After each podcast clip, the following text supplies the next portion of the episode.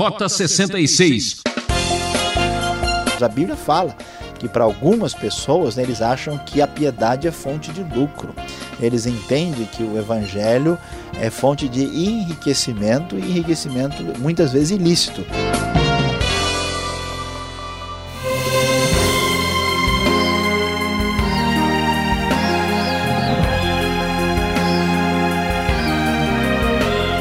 Agora é com a gente. Aqui é Beltrão trazendo o programa Rota 66. O livro da Bíblia que estamos estudando é Deuteronômio e o professor Luiz Saião já está no capítulo 26. O tema da aula de hoje será Adoração Verdadeira. Qual deve ser o comportamento das pessoas para agradar a Deus? Será que indo à igreja uma vez por semana? Será que dando uma oferta de caridade é o suficiente? Em que consiste a verdadeira adoração? Tudo isso será tratado em detalhes nos próximos minutos. Confira!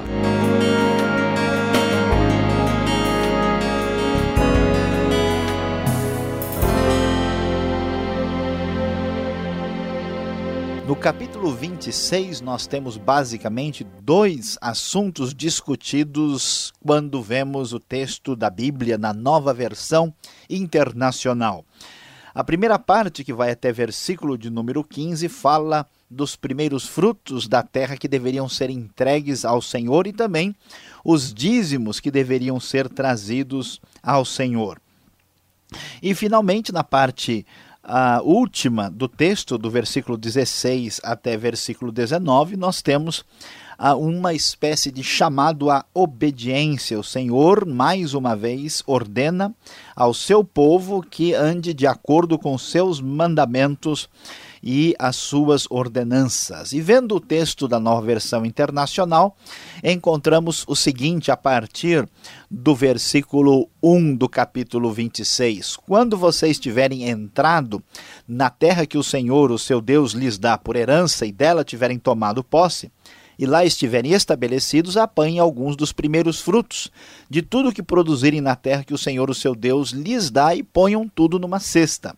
Depois vocês deverão ir ao local que o Senhor, o seu Deus, escolher para a habitação do seu nome e dizer ao sacerdote que estiver exercendo o cargo naquela ocasião: Declaro hoje ao Senhor, o seu Deus, que vim para a terra que o Senhor jurou aos nossos antepassados que nos daria. O sacerdote apanhará a cesta das suas mãos e a colocará em frente do altar do Senhor, o seu Deus. Então vocês declararão perante o Senhor, o seu Deus: O meu pai era um arameu errante. Ele desceu ao Egito com pouca gente e ali viveu e se tornou uma grande nação poderosa e numerosa. Mas os egípcios nos maltrataram e nos oprimiram, sujeitando-nos a trabalhos forçados.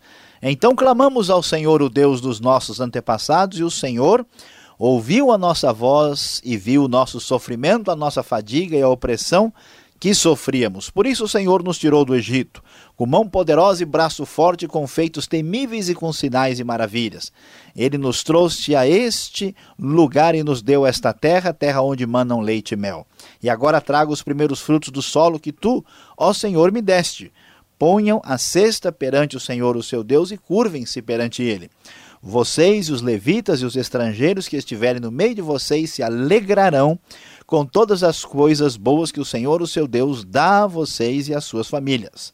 Quando tiverem separado o dízimo de tudo quanto produziram no terceiro ano, o ano do dízimo, entregue-no ao levita, ao estrangeiro, ao órfão e à viúva, para que possam comer até saciar-se nas cidades de vocês. Depois digam ao Senhor, o seu Deus: Retirei da minha casa porção sagrada e dei-a ao levita, ao estrangeiro, ao órfão e à viúva, de acordo com tudo o que ordenaste. Não me afastei dos teus mandamentos, nem esqueci nenhum deles. Não comi nada da porção sagrada enquanto estive de luto, nada retirei dela enquanto estive impuro, e dela não ofereci nada aos mortos. Obedeci ao Senhor, o meu Deus, e fiz tudo o que me ordenaste. Olha dos céus, da tua santa habitação, e abençoa Israel, teu povo, e a terra que nos deste, conforme prometeste sob juramento aos nossos antepassados, terra onde manam leite e mel. Não é difícil observar nesse capítulo que o assunto que está sendo discutido é como nós devemos adorar a Deus como é que deveria ser o culto oferecido a Deus. Observe com atenção o versículo 2. Nos diz o seguinte: apanhe alguns dos primeiros frutos de tudo o que produzirem na terra que o Senhor, seu Deus, lhes dá. Observe que a ênfase quando o povo se reunia para cultuar a Deus era entregar o melhor que tinham à sua disposição para Deus. Ao contrário do que muita gente imagina, Deus não deve receber os restos, aquilo que a gente não quer mais, aquilo que a gente deixa para jogar fora ou então que não serve mais para nada, como se diz popularmente, ah, dá para a igreja já que ninguém quer mesmo. A ideia não é essa. Os primeiros frutos, aquilo que era produzido como melhor, a prioridade era dada completamente ao Senhor, porque adorar a Deus verdadeiramente, adorar de fato, é entregar o melhor a Deus. A mesma coisa deve estar presente na nossa vida, com o nosso tempo, os nossos talentos, os nossos recursos.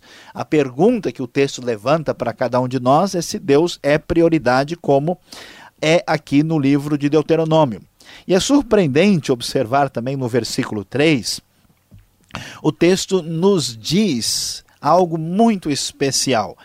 Ele nos fala no versículo 3 o seguinte: Declaro hoje ao Senhor, o seu Deus, que vim para a terra, que o Senhor jurou aos nossos antepassados que nos daria. O Senhor jurou que nos daria, e o que está acontecendo aqui? Ele está reconhecendo o que Deus fez na vida do povo de Israel.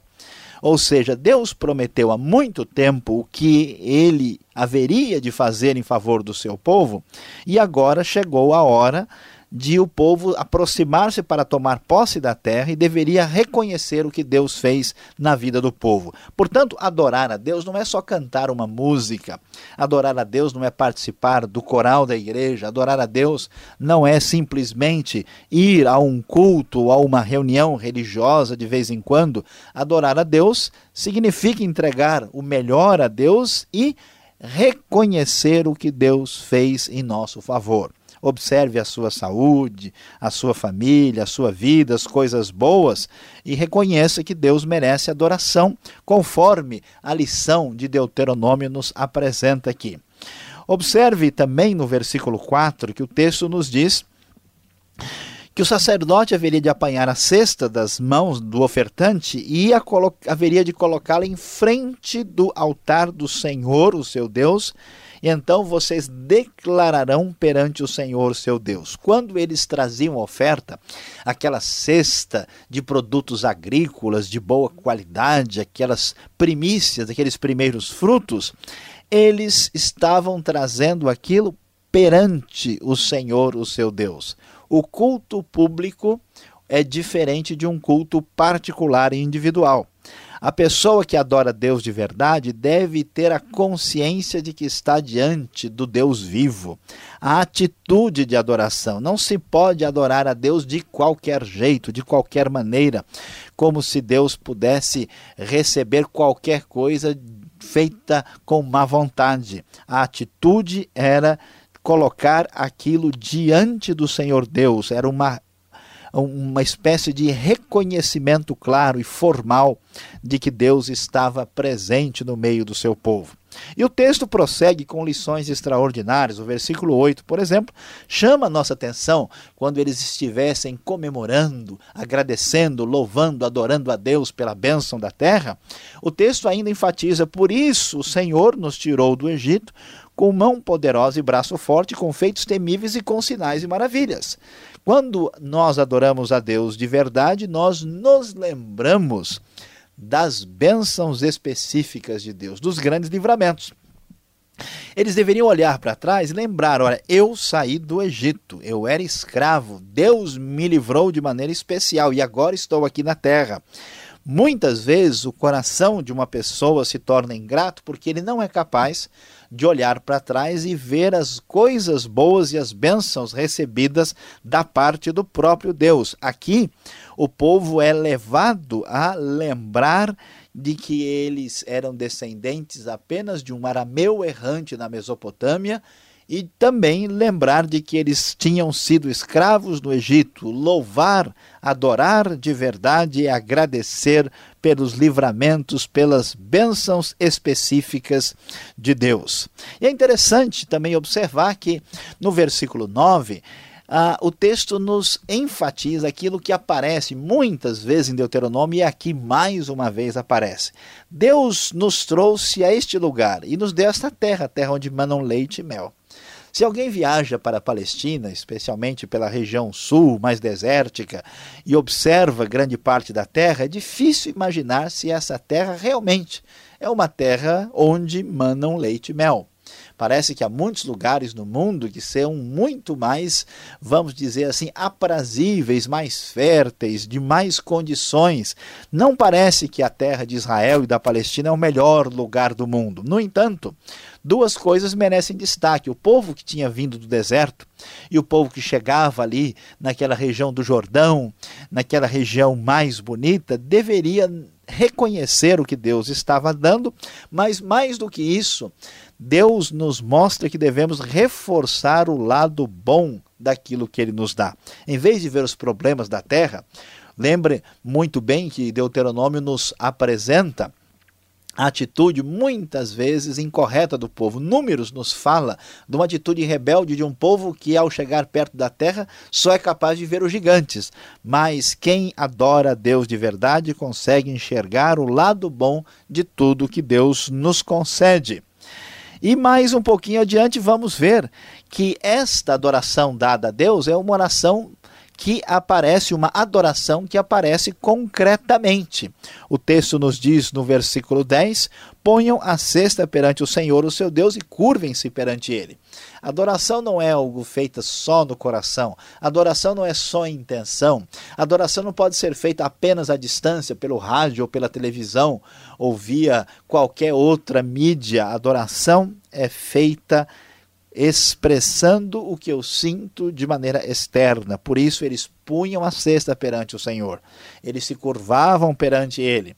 E assim eles expressavam o que sentiam externamente, falando cantando, adorando a Deus, trazendo as suas contribuições, inclusive os seus dízimos, conforme nós vemos na parte final do texto.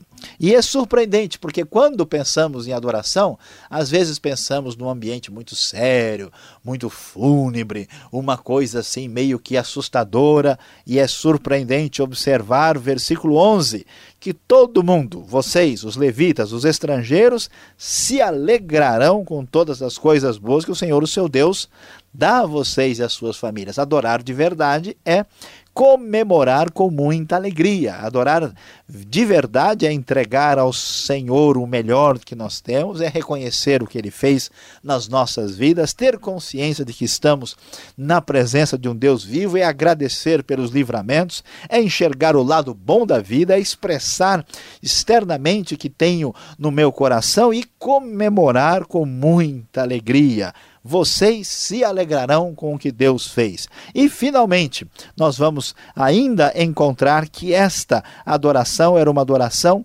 acompanhada de compaixão.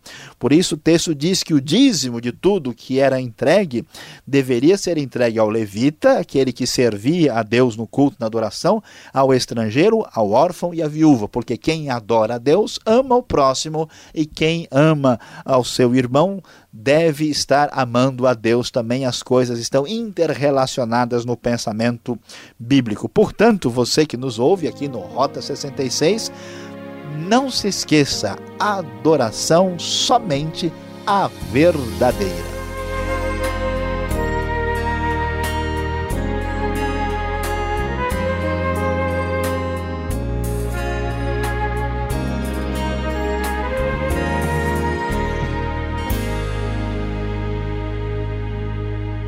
É, para você que chegou agora, esse é o programa Rota 66, o caminho para entender o ensino teológico dos 66 livros da Bíblia.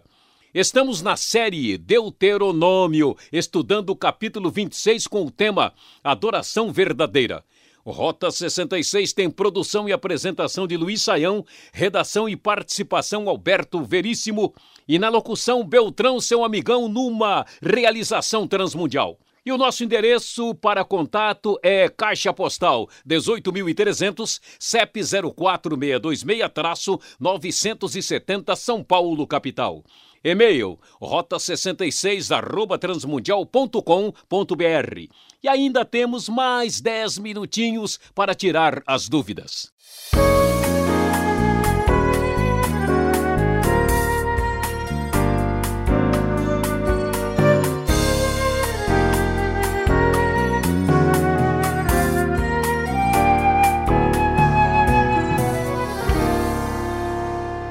E vamos nós agora em frente com as perguntas. Você que está acompanhando o estudo de Deuteronômio capítulo 26, temos algumas perguntas para o professor Luiz Saião.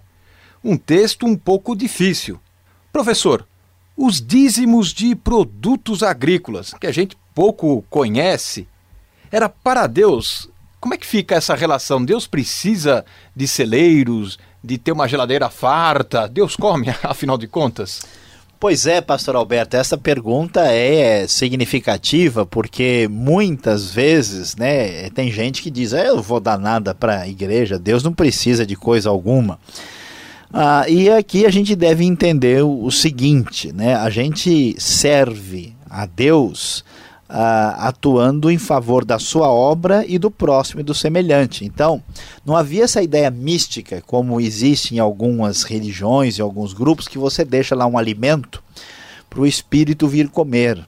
Né, para a entidade ou para a divindade chegar, a pessoa derrama lá um pouco de aguardente no lugar ou bota uh, doces, né, como acontece nos Estados Unidos, né, no Halloween, para os espíritos não prejudicarem a casa. Em outros lugares do mundo existe bastante isso, como também no Brasil. A ideia é que isso era trazido, por quê? Porque nessa sociedade não existe moeda como nós temos hoje. Né? Não, o dinheiro tem um papel muito limitado. Quanto mais tempo para trás, né, a limitação é, é muito maior e a gente só tem moeda depois do período persa na Bíblia. Então as pessoas traziam seus próprios bens e recursos e isso, ah, vamos dizer assim, abençoava a classe sacerdotal, os levitas, os que trabalhavam né, para a, a, a fé, ah, e também aos necessitados. Então a gente traz aquilo que é para Deus, que beneficia né, a obra de Deus e as pessoas que precisam de socorro por parte daqueles que são da mesma uh, comunidade de fé. Né? Agora, é claro que Deus não vem comer a comida como se aparece aí é, no paganismo. Mesmo porque os levitas, o trabalho era especificamente só no templo mesmo, né? Exatamente, eles eram totalmente dedicados, então nada mais justo do que serem sustentados por isso.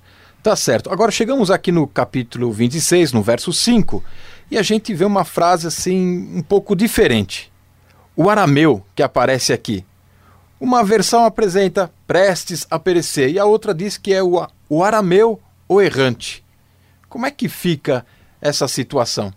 Essa pergunta técnica é interessante, pastor Alberto, e merece atenção. O arameu aqui, né, que vem de Aram, Aram região uh, da Síria, já próximo da Mesopotâmia. Lá em Gênesis, né, Mesopotâmia é chamado às vezes de Aram Naraim, né, que é o lugar de onde vem Jacó, né, que é o patriarca que está sendo contemplado aqui. A palavra uh, que a NVI corretamente traduz por errante, literalmente ela, ela, ela é indefinida. Ela pode dar uma ideia, é o verbo, né, a raiz lá é o avad do hebraico, que pode dar uma ideia de, de perecer, de morrer. Só que não tem sentido, né? No contexto, o sentido do verbo aí fica esquisito, né? Que ele era um, um arameu a ponto de morrer e depois ele chega na terra, né, vai para o Egito. Isso não se verifica em Gênesis. A outra alternativa é que essa ideia é de algo assim perdido, solto, né, em vez de ser morrer. Então, se é um arameu perdido, um arameu né, que perambula para lá e para cá, e aí a ideia de errante faz mais sentido, por isso aqui a tradução da NVI mais uma vez está correta e a melhor alternativa.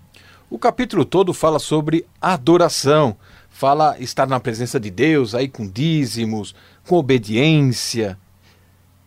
Nesse texto, em que falhamos quando adoramos a Deus? Qual a diferença dessa maneira de adorar apresentada no texto e o jeito que hoje nós vamos para adorar a Deus? Ah, veja, pastor Alberto, eu acho que algumas coisas merecem a consideração. Primeiro que muita gente imagina que adoração é sentimento e intenção. A pessoa vai né, numa comunidade, num grupo, numa igreja e ele acha que ele chorou na hora da música, ele sentiu muita coisa, então que ele adorou a Deus. E aqui o enfoque é muito mais prático, né? que aquele que adora, ele traz alguma coisa de concreto para apresentar a Deus. Então, é, essa diferença, né, em vez de ser uma adoração só psicológica, é uma adoração mais concreta. E outra segunda coisa que merece consideração é que muita gente vai adorar e vai buscar a Deus para ganhar uma benção. E aqui adoração significa entregar, doar, dar de si. Então é bem diferente, né? Pessoas que não vão adorar a Deus, mas vão ver se ganham alguma coisa com Deus, né? E aqui o foco é, ó, você chega diante de Deus e traz o melhor para a obra de Deus e traz o melhor para abençoar também quem está numa situação de necessidade, que é o estrangeiro, o órfão e a viúva. Então, olha aí, já temos uma diferença assim muito forte. Há um perigo do, do, da adoração chamada contemporânea ser narcisista, egocêntrica, voltada para a satisfação da pessoa simplesmente. Olha, muito importante o que o senhor está dizendo agora, hein? Agora, trazer alguma coisa na presença de Deus. Aí o texto vai falar sobre dízimo. Por que Deus vai pedir então dízimo? E olha que hoje em dia existe um certo né, abuso, muitas pessoas falando sobre isso e tirando partido sobre isso não afugenta as pessoas, não assusta as pessoas. Como é que a gente vai relacionar esse tema? A pergunta é muito importante. Nós vamos aqui no Rota 66 depois dar uma atenção mais específica sobre isso, mas por que, que Deus pede o dízimo? Porque o dízimo é uma contribuição concreta. Como é que eu provo que eu amo a Deus? Né? Como é que você prova que você gosta de uma pessoa no aniversário? Você leva um presentinho para a pessoa. Como é que você prova que você valoriza a Deus? Quando você contribui. Tudo que a gente vamos dizer assim, dá valor na vida, a gente contribui para aquilo. A pessoa contribui para um clube, para uma associação, por algum tipo de coisa que ele acha que vale a pena. Então, se você valoriza a obra de Deus, você contribui para ela. Por que, que o dízimo é colocado?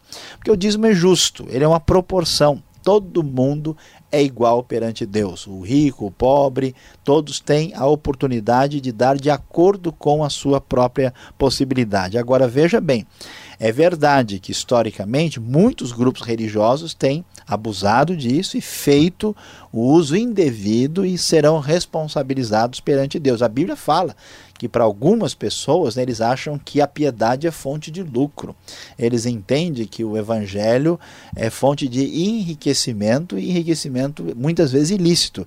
Essas pessoas serão certamente punidas severamente por Deus. Isso está errado. Muito bem, Sayão, obrigado pela resposta, pela explicação. Eu acho que o estudo ainda continua e você fica ligado aí, vem aplicação para você.